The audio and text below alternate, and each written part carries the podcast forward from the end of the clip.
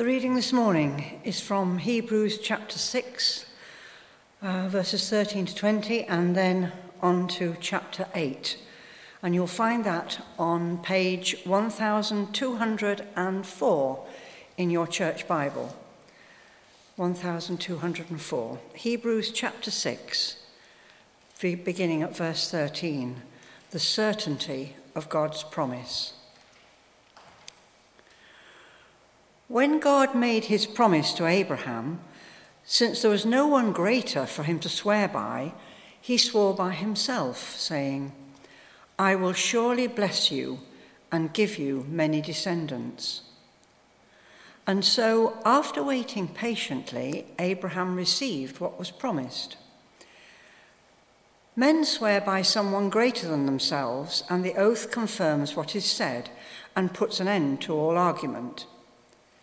But because God wanted to make the unchanging nature of his purpose very clear to the heirs of what was promised, he confirmed it with an oath. God did this so that by two unchangeable things, in which it is impossible for God to lie, we who have fled to take hold of the hope offered to us may be greatly encouraged. We have this hope as an anchor for the soul, firm and secure. It enters the inner sanctuary behind the curtain, where Jesus, who went before us, has entered on our behalf. He has become a high priest forever, in the order of Melchizedek. And now Hebrews chapter 8, verse 1. The point of what we are saying is this. We do have such a high priest who sat down at the right hand of the throne of majesty in heaven, and who serves in the sanctuary, the true tabernacle set up by the Lord, not by man. Every high priest is appointed to offer both gifts and sacrifices, and so it was necessary for this one also to have something to offer. If he were on earth, he would not be a priest, for there are already men who offer the gifts prescribed by the law. They serve at a sanctuary that is a copy and shadow of what is in heaven. This is why Moses was warned when he was about to build a tabernacle. See to it that you make everything according to the pattern shown you on the mountain. But the ministry of Jesus has received is as superior to theirs as the covenant of which he is a mediator is superior to the old one, and it is founded on better promises. For if there had been nothing wrong with that first covenant, no place would have been sought for another. But God found fault with the people and said, The time is coming, declares the Lord, when I will make a new covenant with the house of Israel and with the house of Judah. It will not be like the covenant I made with their forefathers when I took them by the hand to lead them up out of Egypt, because they did not remain faithful to my covenant, and I turned away from them, declares the Lord. This is the covenant I will make with the house of Israel after that time, declares the Lord. I will put my laws in their minds and write them on their hearts. I will be their God, and they will be my people. No longer will a man teach his neighbor or a man his brother, saying, Know the Lord, because they will all know me, from the least of them to the greatest. For I will forgive their wickedness and remember their sins no more. By calling this covenant new, he has made the first one obsolete, and what is obsolete and aging will soon disappear. This is the word of the Lord.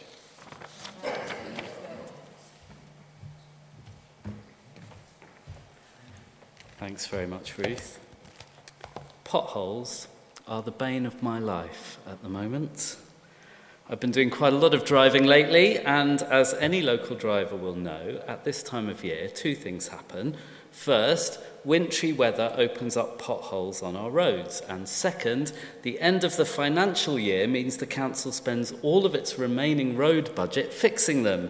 So it feels like every road locally is either a minefield or it is at a complete standstill.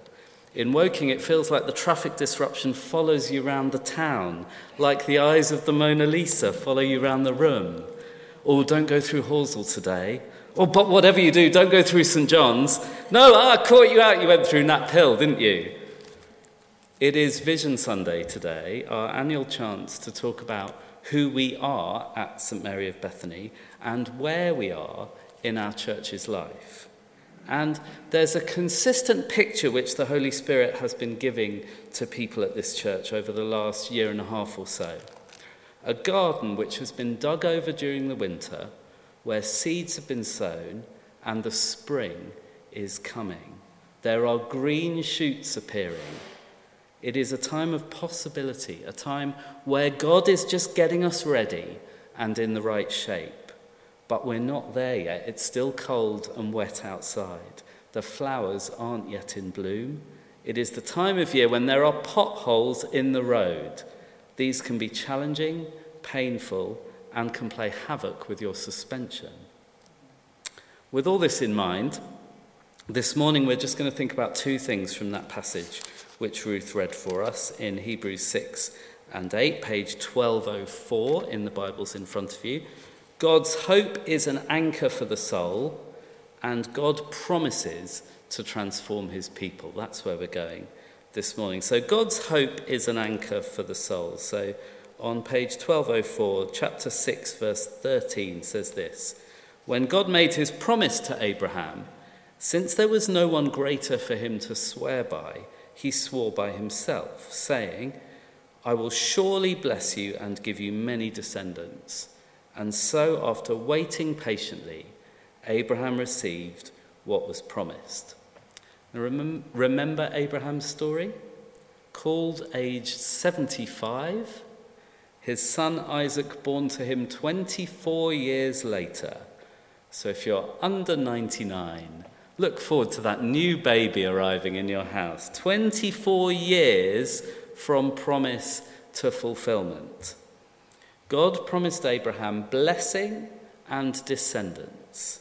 And the writer to the Hebrews says, verse 17, God wanted to make the unchanging nature of his promise very clear to the heirs of what was promised. He confirmed it with an oath. God did this so that by two unchangeable things, in which it is impossible for God to lie, we who have fled to take hold of the hope set before us may be greatly encouraged. So, friends, the promise of blessing for Abraham's descendants is unchangeable. And the writer is telling us that today everyone who trusts in Jesus is one of Abraham's spiritual descendants. And don't miss the fact that Abraham awaited patiently. 24 years is a long time to wait. Since my period of leave, sort of 18 months ago, I've been doing a lot of thinking about waiting. Waiting is fundamental to the experience of Christians, and this period of Lent calls us to wait for God in desert places. But our culture finds waiting almost intolerable. I struggle to wait for my coffee to get made or to get a package I've ordered to arrive. Can I stand in a queue without getting my phone out? That's my challenge for Lent. We live in an era of box sets and streaming. You never have to wait for the next episode, except when you do. They catch you out, don't they? This culture of instant gratification can feed an impatience in your walk with Jesus. People walk away from faith disappointed with God or with other Christians when what they needed to do was wait. Right now in our church life, we are advertising for some new staff. We're waiting for them. This week we've advertised for a new associate vicar. We are looking for a young people's and families coordinator. We don't know who God's going to send us or when they're going to arrive. We don't know exactly what gifts or skills or experiences they will have. So we need to pray them in. Pray urgently and repeatedly, brothers and sisters, because God isn't just in the destination. There isn't some mythical moment in church life where it's all going to be okay when these people arrive. God is in the waiting. As we experience those green shoots among our children, our young people, our fantastic teams, new people serving and coming through. Fantastic to have three singers up at the front this morning. We trust God for more musicians to renew our musical worship. And yet in our weakness, many of us are experiencing the Holy Spirit week by week in our services. Friends, there is meaning in the waiting. Last year, I launched our St. Mary's values. We all talked a lot about the possible values we might have. So we are kind, valuing every person as a loved child of God. We are joyful, sharing fun and creativity. We are brave, walking together boldly through the joys and challenges of life. We are equipping, learning from God's word, discovering our spiritual gifts and deepening our prayer lives. And we are hospitable, ensuring that there is a space for everybody. Our values are a measuring rod for everything that we do. And that includes looking at your own life and the way you are. I love the saying that leadership is disappointing people at a rate that they can manage. Leadership is disappointing people at a rate that they can manage. So friends, if you're disappointed with me or with the leaders at this church, believe me, you're not alone. And sometimes I disappoint myself. Those are our values. As your leader, just like you, I am a sinner in need of a saviour. So I try and keep very short accounts in my life. I apologise and I do my best to make things right when I've gone wrong. And I try to show grace when I've been let down by my fellow believers. These are not easy things to do, and that is why it's important to be brave. And then these great words in chapter 6 and verse 19. We have this hope as an anchor for the soul, firm and secure. What a great promise, an anchor for the soul. Now, classical literature isn't always very easy to understand, but what sets the Bible apart is how relevant it is to life today, because you and I know exactly what it means to have an anchor for the soul, don't we? There's a fantastic old hymn based on this verse which asks the question, will your anchor hold in the storms of life? Don't sing it along now. Perhaps we'll have it in a future week. And that is a good question this Lent. If you are feeling buffeted by tough times, or if the challenging season we've faced as a church felt a bit like a road with just one too many potholes, can you drop your anchor and hold fast in the storm? Maybe today God is calling some of you just to hold on to that anchor and weather the storm in your own life. God's hope is an anchor for the soul. That's our first thought, and then I've just got one more. God promises to transform his people. So over the page, chapter 8 and verse 6. But the ministry Jesus has received is as superior to theirs, the high priests, as the covenant of which he is mediator is superior to the old one, and it is founded on better promises. Christians have God's covenant sealed by the resurrection of Jesus Christ. Here we see the fulfillment of that great promise which the writer to the Hebrews quotes from Jeremiah 31, 31 to 34, and that's in chapter 8 and verse 10. This is the covenant I will make with the house of Israel after that time, declares the Lord. I will write my laws in their minds. I will put my laws in their minds and write them on their hearts. And right there is another promise for you and me. God's laws in our minds and in our hearts. I will be their God and they will be my people. No longer will a man teach his neighbour or a man his brother, saying, know the Lord, because they will all know me, from the least of them to the greatest. That is a promise for you and me. It is a promise of the Holy Spirit, that all of us can know God from the least to the greatest. And it's that children's song which we're going to sing at the next service. It's you and you and you and you and you and you and you and you. It's for everybody. For I will forgive their wickedness and remember their sins no more. And that is a promise you can rely on, your sins forgiven. No matter who you are or what you've done, a route back to God. And that is our vision at St. Mary of Bethany. Because who are we?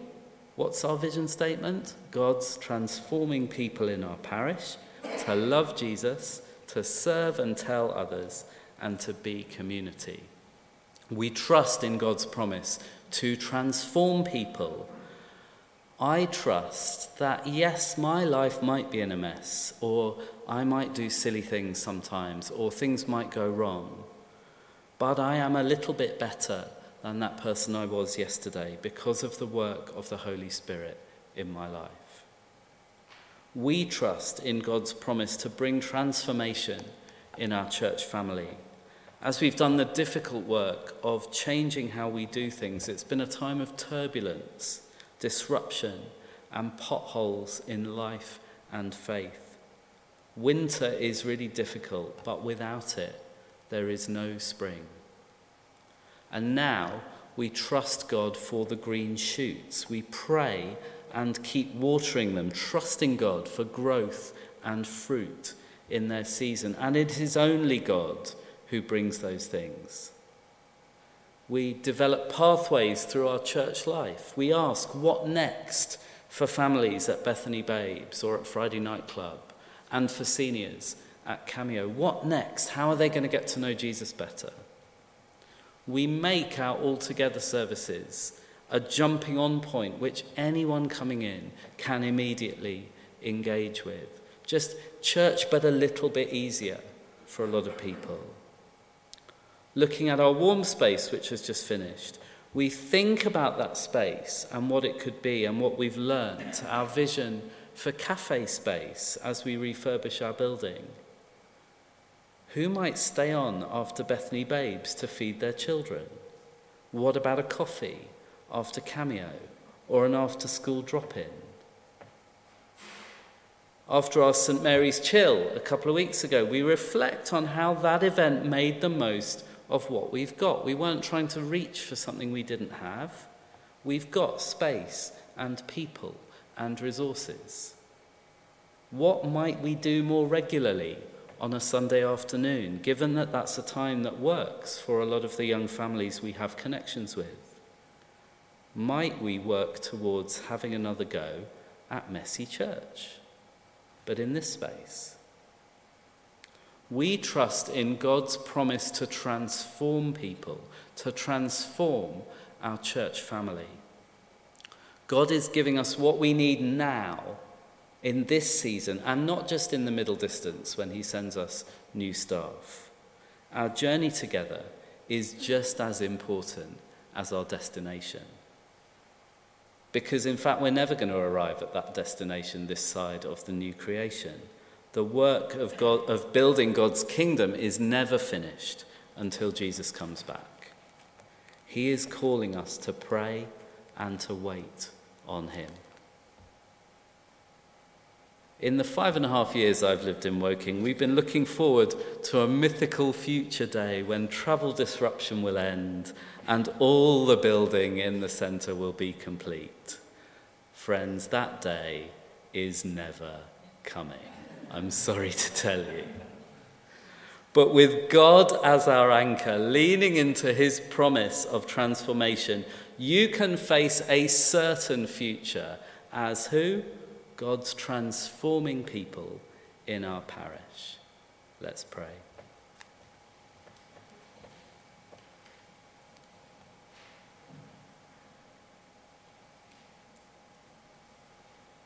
Just take a moment in quiet and let the Holy Spirit work into your hearts those things which he's saying to you this morning.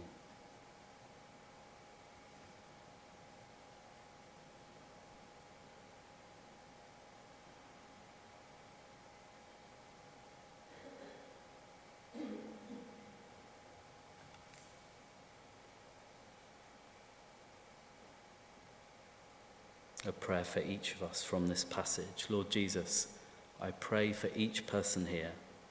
Put your laws in their mind and write them on their heart. May you be their God, and may they be your person. May they know you and see your work in every part of their life.